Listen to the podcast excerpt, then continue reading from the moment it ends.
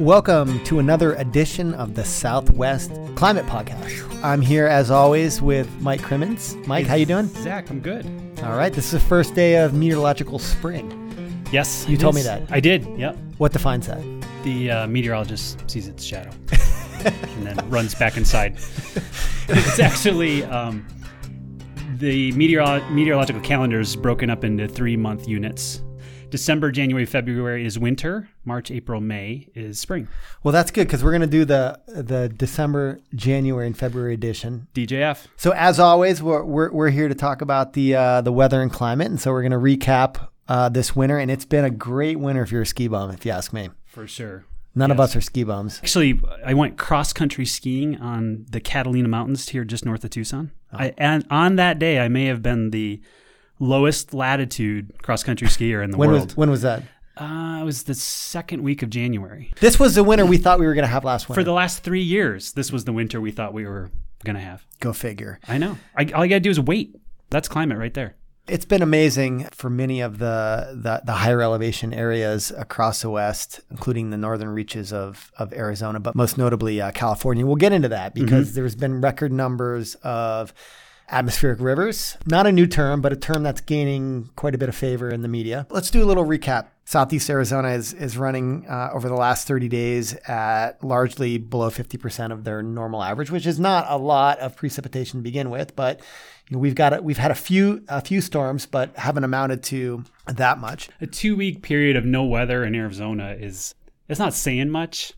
We had some bursts of activity in late December, um, right around the turn of the uh, new year, and then again in sort of mid to late January, and then we actually went into a fairly warm and dry period here in the Southwest, which had some impacts on snowpack. Right. So we'll talk about the snowpack in a minute. Let's just go back over the DJF period. Most of actually the northern half of, of Arizona is trending at 150% of average or, Yeah. or greater.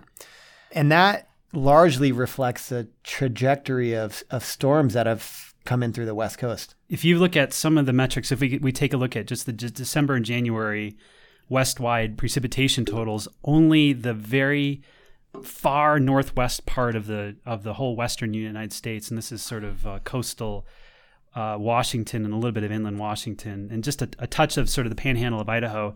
Every place else in the entire western U.S. is running average to above average, which is quite quite remarkable. So the storm track has been sort of weaving its way from you know northern California, cutting across the northern Rockies, and then visiting us way more frequently than we normally see in a winter, and especially in putting in comparison to the last couple of winters. At the Tucson airport, we're just below average. Now, if you look at, let's see, northern Arizona, uh, Winslow, they're about an inch inch above average in the last 30 in the last 90 days. They only get two inches to begin with, Yeah. so Yep. quite a bit above average there. Phoenix is slightly above average. They get about three inches over the last 90 days, and they're about 0.7 inches above average. Let's not forget Albuquerque and New mm-hmm. Mexico. They even get less rain over the last 90 days on average, about 1.7 inches. They're uh, a half an inch above above that average. So these are small totals, and they look really small when you when you go over to California Yeah. we, we have to pull this stuff up because uh, many of the higher elevation areas in California are at their maximum value, Yeah. if not their the top three uh, in their in their history. Blue Canyon, which is near Tahoe, they on average get about 64 inches over the last 90 days. So I mean, this is this is This is fairly, yeah, on average, not too shabby. not right? too shabby, but they have a surplus of 32 inches. No. And that's, I mean, just and when you translate that into snowfall, so about ten inches per inch of Yeah, inch 10 of rain, one. it's it's quite impressive. So then the snowpack across the west, for the most part, the interior west, well, from California, Utah, Colorado, up into Wyoming and the southern half of Idaho and even Oregon. I mean, they the snow depth, the snow water uh, equivalent, the, the water in the snowpacks are all near their maximum percentiles, near their maximum ranks. You know, we're talking not just a tiny isolated part or corner of California. We're talking about large, large swaths of large watersheds from California all the way to the interior uh, Intermountain West.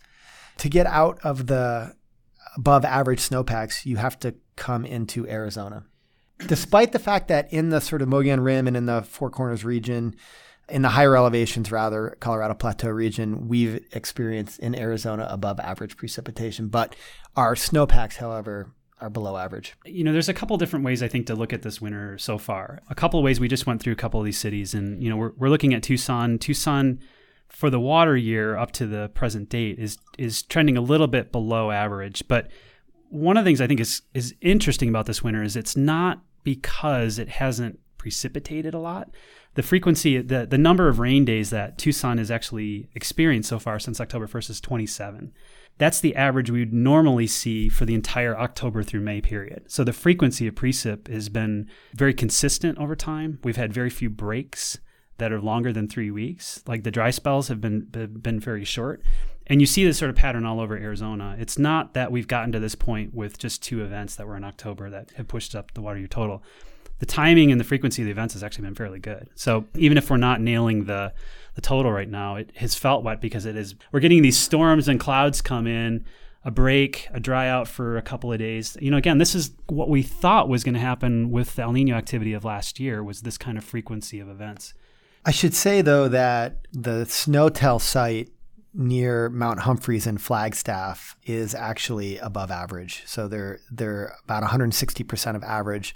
And that's a high elevation site, though. Yeah, so that one's at 10,000 feet. So again, this is the really interesting thing about snowpack in Arizona is that when we look at our SNOTEL sites across Arizona, we've got, I think, one or two that are above 9,000 feet, and one of them is on uh, Mount Humphreys. So there's a there's a site just south of there, this White Horse Lake one that you're looking at right now, that is actually at 28% of average. Well, it it was actually at above average ranks in snow water equivalent in early February. But we actually did have that warm up in early February, and we lost a lot of snowpack on all of our lower elevation stations. But the two high elevation stations, and especially Humphreys at that 10,000 foot level, it just didn't get touched. You know, even as it right. got warmer there, it was still below freezing. He didn't have any melt off there. These other lower elevation stations in Arizona are so marginal as far as maintaining snowpack. Right. I, that whole record is is fairly noisy that's important because as you, the the closer an area is to that sort of freezing line, yeah, the yeah. more sensitive they are to variations in the temperature. Totally, and we we have trouble really maintaining consistent snowpack at our lower elevation stations in Arizona in a in a in a normal year. But it has been warmer, that is for sure, and a couple of these warm spells have nuked snowpack. But in the background, the soil moisture is is it's sopping wet everywhere in the high elevation areas of Arizona, and I don't think that's going to go anywhere uh, anytime soon. I mean, it will dry out, but it, it's it's much better than it has been in, in recent years. An optimistic side to this is that the stream flow forecast for a lot of these major major rivers and and subsequently the the reservoirs are are looking good. They're, yeah, they're all above average. Yeah, and so is that for Arizona? As, that's as for well? Arizona as that's, well. That's yeah. good. I mean, this is not it's not ideal to have it all as sopping wet soil moisture kind of working its way down into the streams. You really would want to probably have it at snowpack, but I, I think this is it's not all that terribly unusual. I do think the warm conditions of this winter certainly haven't helped with those snowpack levels, but at the same time, it's been wet. And there looks to be even some weather coming in the next couple of weeks. I don't think we're totally done yet. We don't have to call it, we don't have to even call winter over yet. Right. We still have, that's just. it is spring, and spring's the the if you have already been noticing is that the days have been getting longer. That sun is much higher.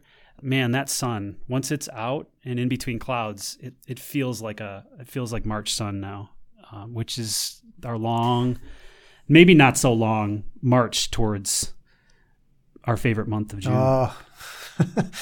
Sorry, yeah, that, that's, let's not. Let's not talk about the that. Doom and gloom. It's not even June. in spring. It's March, April, May, right? We don't have to talk about June. No, yet. I'd much rather talk about the wild, wet, and woolly winter. Let's do it, man. I'm ready. That's I will. I will bask in the glory of this winter for many years now. So you said a couple things. One was that we have been we, we've received in Tucson at least uh, about 27 days of precipitation, Yep. which marks our average for the, The- winter. Yeah, well, the October through May period, on average, we get about twenty six. October through May. Yeah, so I mean that that's that's including March, April, May. That hasn't happened yet. We've already we've already reached the number of days we usually see precip on Right. it. Us getting But we've only that, we've only got half the amount of precipitation for that period. yeah, we're we're running below average for that period. So um, Tucson's got about three inches. By this date we should have about three and a half. It's not like a, one of the super dry winters where we just it just didn't rain at all. I mean, it's and so what what has really been the this is the problem with any of our our monitoring is that this is at the airport. Right. There's been a lot of rain around Tucson, and even in Tucson, just miles away from the airport, there have been places that have gotten quite a bit more rain than this. And the mountains around here are very wet um, Right. relative to this location. So they just it's just lucked out that when these events go by, the airport gets a, a you know a dribble of what the other. But I think the implication is that we haven't experienced perhaps as large of events as we we otherwise would. not sure that's totally true because I think again it's the luck of the draw. It's it's looking at one particular station. If you kind of look around the rest of the state, Phoenix in particular has had a couple of near one inch events. And this has been interesting. The the event that went through here, the storm system went through here yesterday, very, very wet across the middle part of the state and through the Mogollon Rim again. So kind of like uh, Gila County and then Yavapai County and then up towards Flagstaff all got quite a bit of rain out of this event. And Phoenix did way better than we did. And again, this is one of these things where the winter storm systems can be we're a little out of that fetch of that moisture sometimes in the tracks of these storms. Given that we have low snowpack in Arizona, largely because of the warm up event, or that it's been warmer in, in February, but have the storms that have come in been warmer themselves? So is the snow line this year just higher than maybe we otherwise would expect? That's a really good question. The track of the storm, we've had just about every kind of storm that you could get in winter. We've had it this winter. We've had some we've had some very a handful of sort of very low snow level storms that have put down good snow. We've had a fair share of sort of these low latitude subtropical jet screamers that have come across that are like the atmospheric river events that have pummeled California that have had lots of moisture with them, but not a lot of cold air. So the snow levels have been high. So, so our pathway to get to this point with our precip totals has been a, a potpourri of weather events. So before moving along from the snowpack, I'm just looking at the record set at a number of high elevation SNOTEL in our uh, nat- Natural Resources Conservation Service snow monitoring sites, and there are probably 30 of, of the records that have been set in California alone. The highest or the second highest, which is just super impressive. It is impressive, yeah. Um, but then, of course, also uh, in the mountains close to Salt Lake City and in parts of, of of Colorado. So, I mean, there's probably in any decent winter, there's probably a few records yeah, set. but to do that many, I'm looking at your map here, and I'm just it's I'm blown away. It's like Idaho, Wyoming, Utah, Colorado, and California all have stations that have broken records. Right, and I guess if you wanted to, you know, look at the the record highs versus the record lows, there's probably a 40 to 3, Yes. 50 to 3 Yeah. ratio. Yeah. And there's been a few record lows or second lo- Well, there's uh, four. I four, yeah, up in uh, Montana, Yep. and and that's uh, just just Idaho. south of that storm track that's sort of you know moved through the west. You know, they just have been slightly left out of out of the action. I don't want to go into El Nino La Nina quite yet, but you I- know, it's it's Who dr- needs El Nino La Nina? Who cares? If we can get winters like this, I'm done with I'm done with them. They're dead to me. So one of the defining characteristics of of this winter so far has been these atmospheric rivers. In any given winter, we experience them. This year, however, there's been 30 that have struck the coast, the the west coast, which is substantially more. I had heard, uh, and I'm not sure. Don't fact check me on this, but I, I had we'll heard do it in real time. in any given any given year it's about seven but I, I think that has to be an underestimate because if we've had 30 this year I don't know. I seven could could be realistic. I mean, you know, an atmospheric river is a is a pretty specific type of weather event, and that's not to mean that every rainstorm that hits California is an atmospheric river. So it's you know it's got its a very specific characteristic. So I don't know, seven seven could be right. these events are t- tend to be identified by their integrated water vapor transport so it's looking Yeah. at a column of atmosphere it's it's it's tallying up the the moisture within that column but also looking at the speed at which that column of air is, is moving through and that's how they sort of identify these these features they tend to be long east west thousands of kilometers Yep, a couple very thousand. narrow. and very narrow, like three to four hundred uh, kilometers wide. And so, if you're looking at a map and you're looking at like an integrated water vapor map, it looks Yeah, like, it looks a like a river. river. Yeah, this is like a looks like a long fire hose from low latitude tropical areas across the Pacific.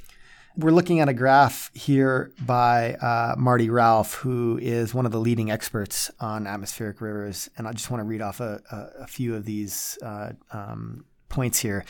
Uh, according to him, that between October 1, 2016 and, and middle February, February 16th, 2017, there's been 30 atmospheric rivers that made landfall over California.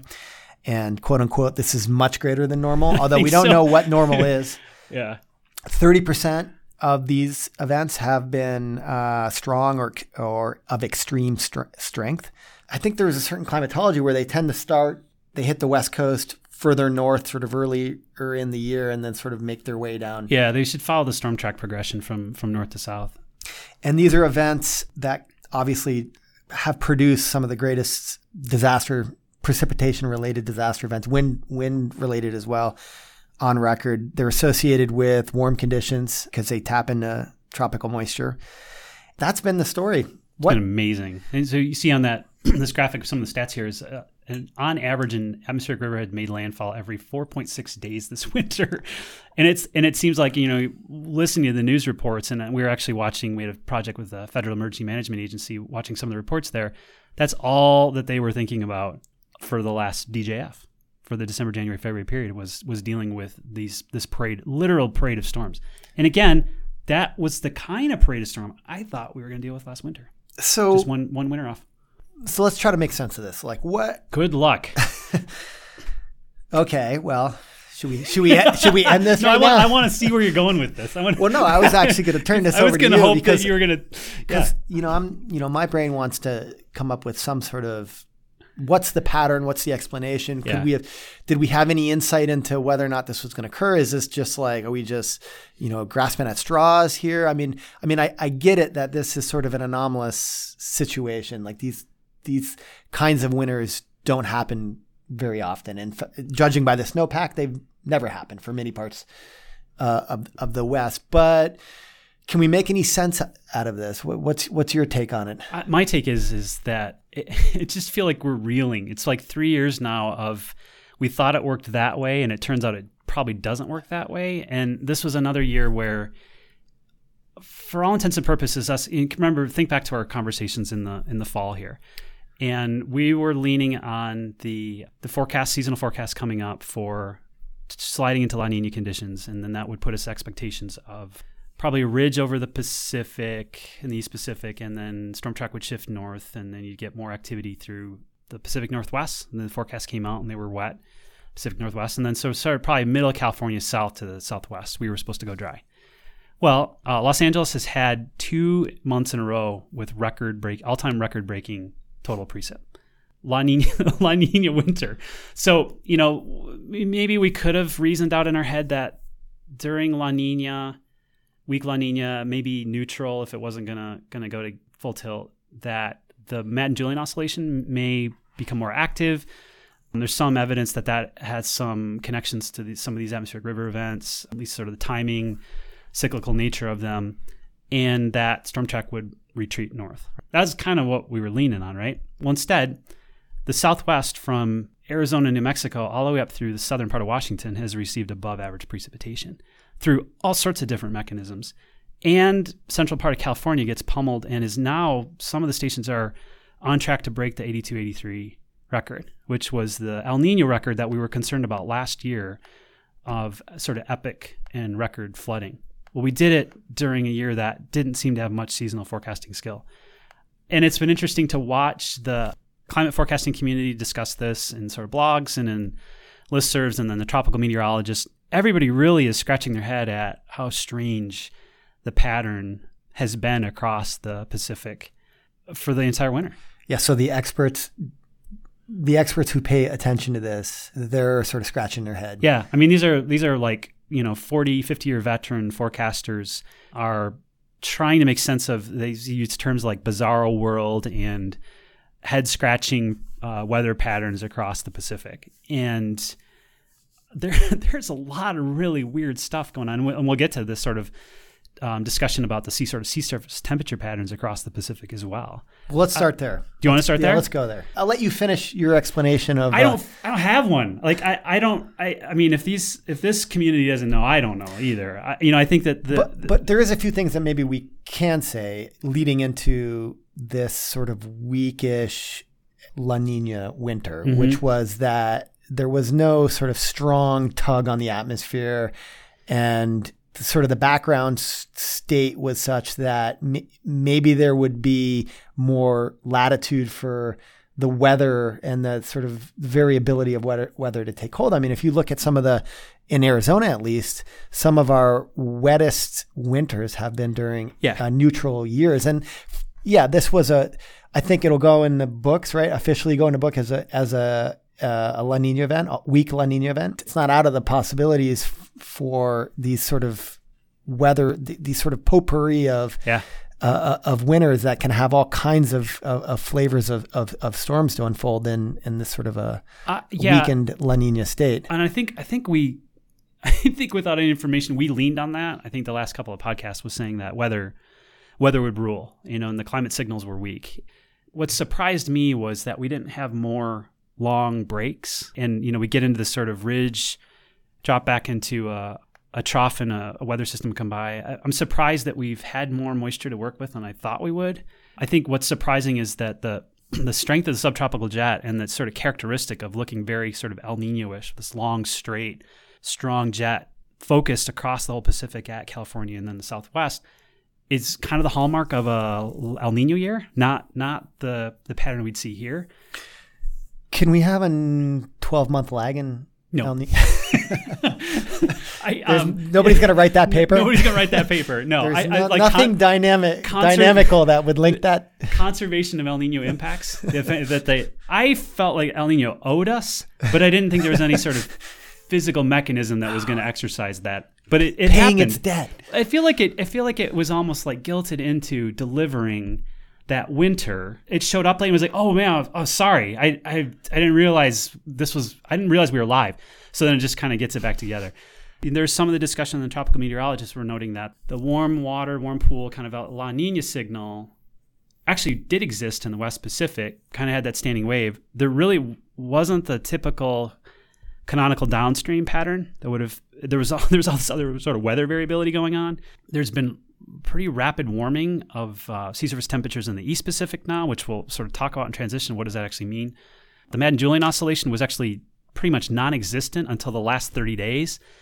It reared up and was one of the I th- believe one of the strongest on record, and then cruised around the planet in 30 days, and then has, has disappeared.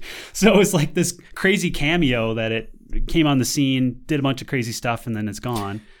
And then there's been a lot of focus, as some forecasters are, on the stratosphere and waiting for the polar vortex split that was expected to come. A Couple of those events have sort of come and gone.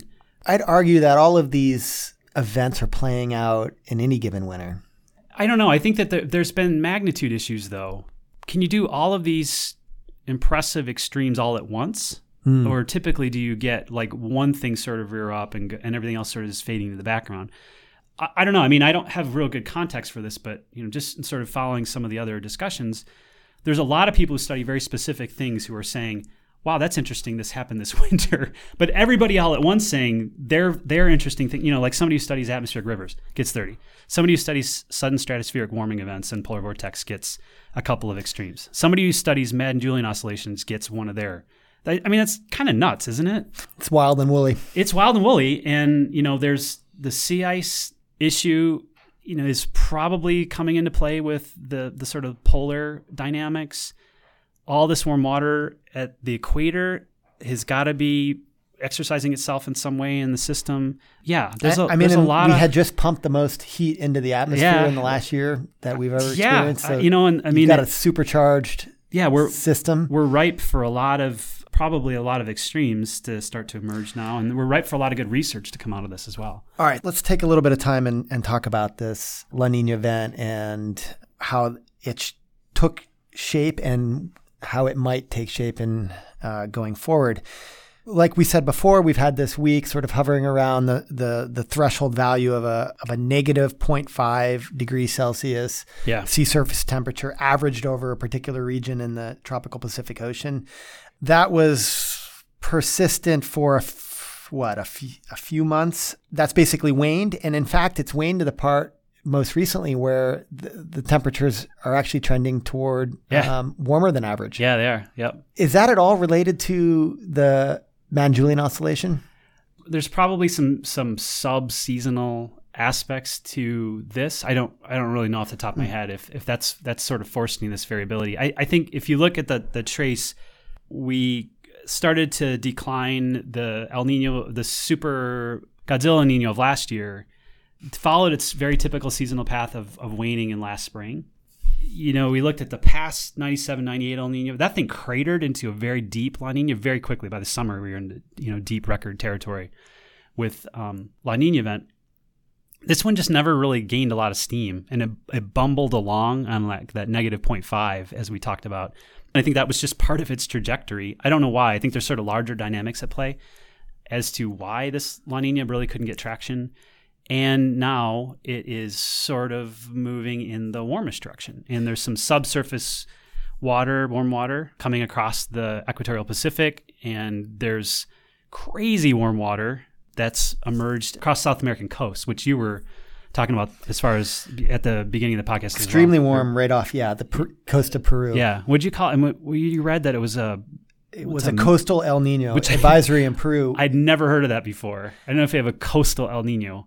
the really warm water conditions there can be related to coastal flooding and increased precipitation in, in Peru. And I think that's what they've been experiencing the last couple weeks. It's like a a very local phenomenon, Right. right, on the coast, but is not expressing itself across the acquire the entire Pacific Ocean. So it's not a it's not a it's not a technically an El Nino, but it's like this micro El Nino along the coast.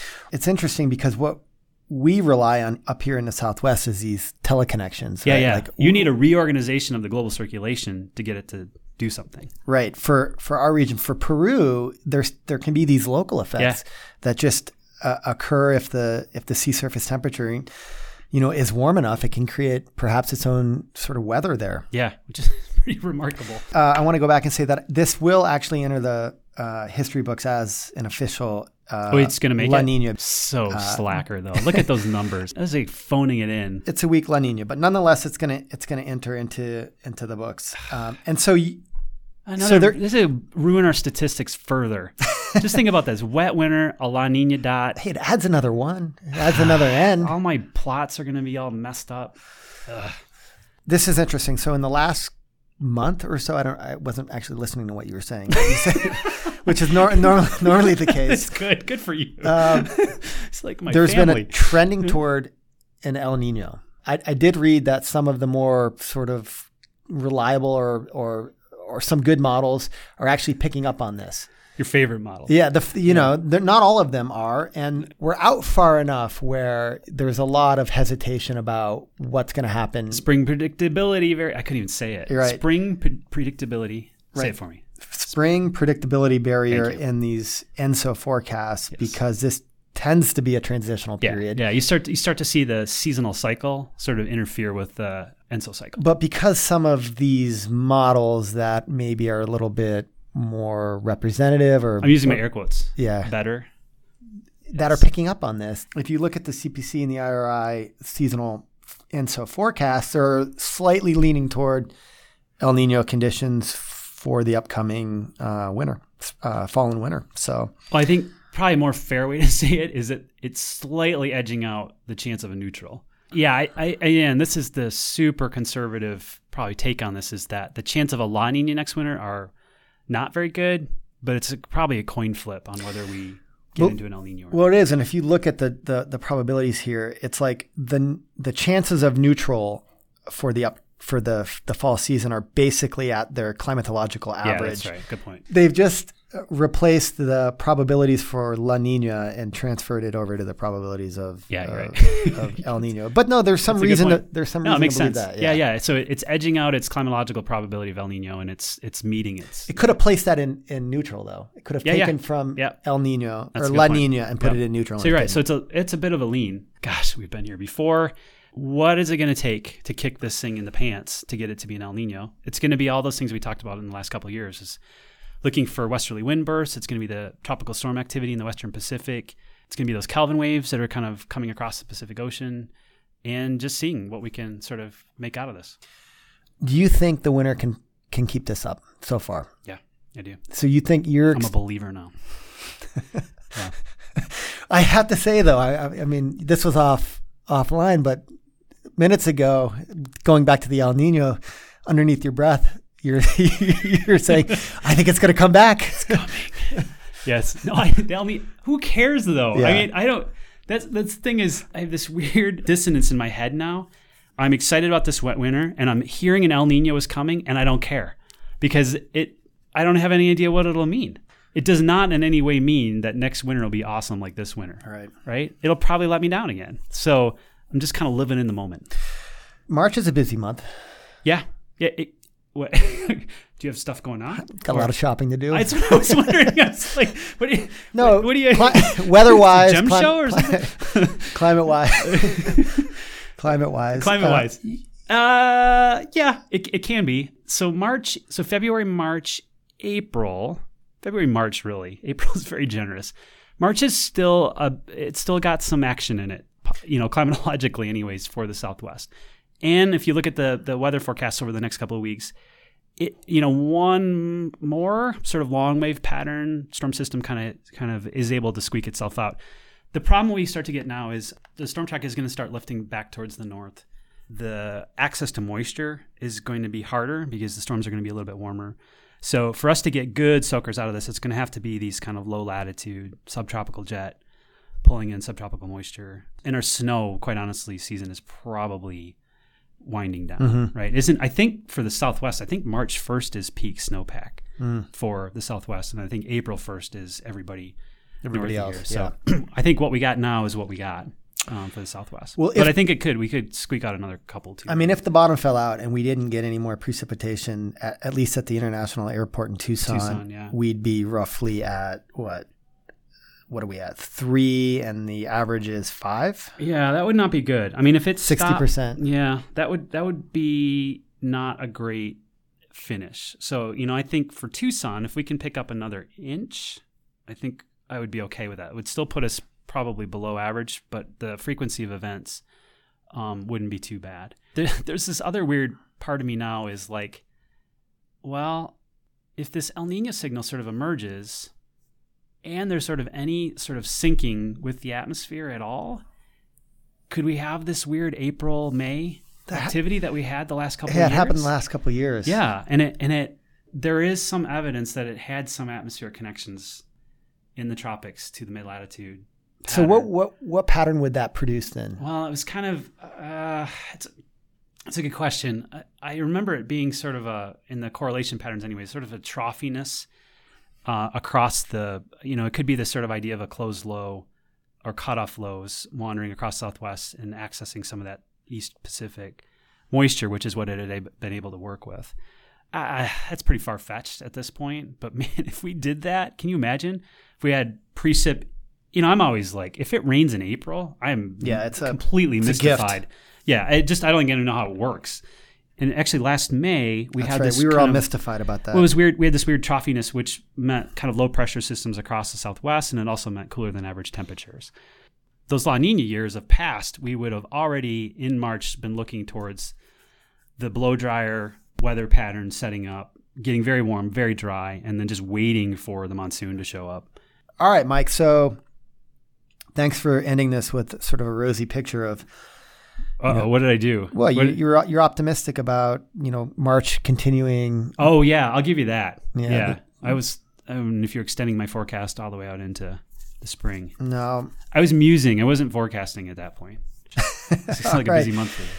Okay, so thanks everybody. This has been another installment of the Mike Crimmins Show. um, thanks for tuning in. We'll come back uh, maybe sometime close to the first April of April? April Fool's Day, and all right, have a good have a good March. The Southwest Climate Podcast is a production of CLIMAS, which is part of NOAA's Regional Integrated Science and Assessment Program and is housed at the University of Arizona Institute of the Environment. Mike Crimmins is a principal investigator with CLIMAS, a professor of soil, water, and environmental science in the College of Agriculture and Life Sciences, and climate extension specialist with the University of Arizona Cooperative Extension. Zach Guido is a research scientist with the Institute of the Environment and UA program manager of the International Research and Applications Program. The podcast is edited and produced by Ben McMahon, Research, Outreach, and Assessment Specialist with CLIMAS.